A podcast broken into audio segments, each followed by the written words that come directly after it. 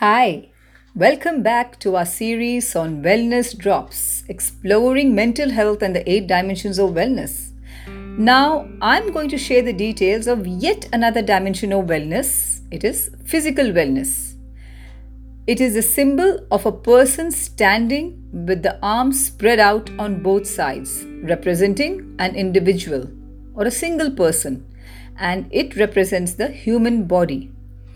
Physical wellness is to do with maintaining a healthy body through good nutrition, regular exercise, and avoidance of harmful habits, so that this good quality of life allows us to get through our daily activities without any fatigue and stress.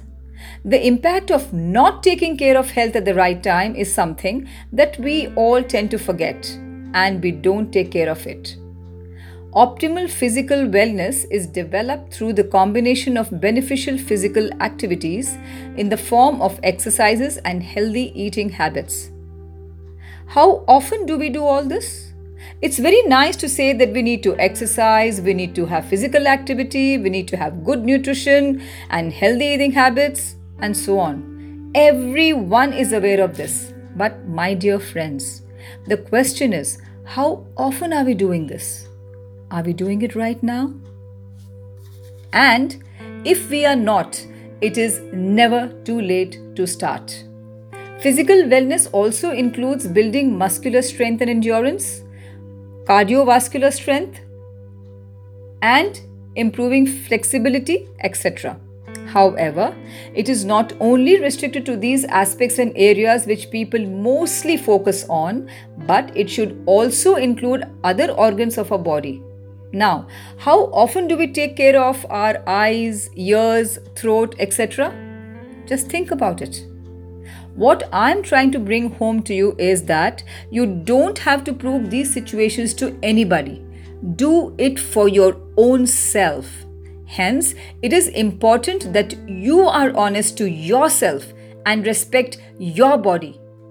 Why is it important to go for regular health checkups? Just so that we are able to take care of any health concerns in advance and avoid any future problems. To reiterate, when we talk about the physical body, it is not to do with just the heart, lungs, physical exercise, sugar related problems, blood pressure, cholesterol, etc.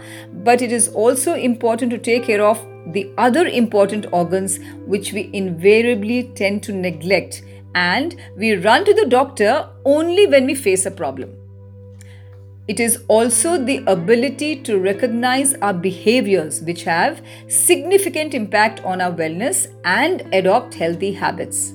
At the same time, we have to ensure that we avoid destructive or harmful habits like consumption of tobacco, drugs, excess alcohol, etc. Otherwise, it will not reflect very well on any front. We'll be back with more. Do subscribe to our series on Wellness Drops.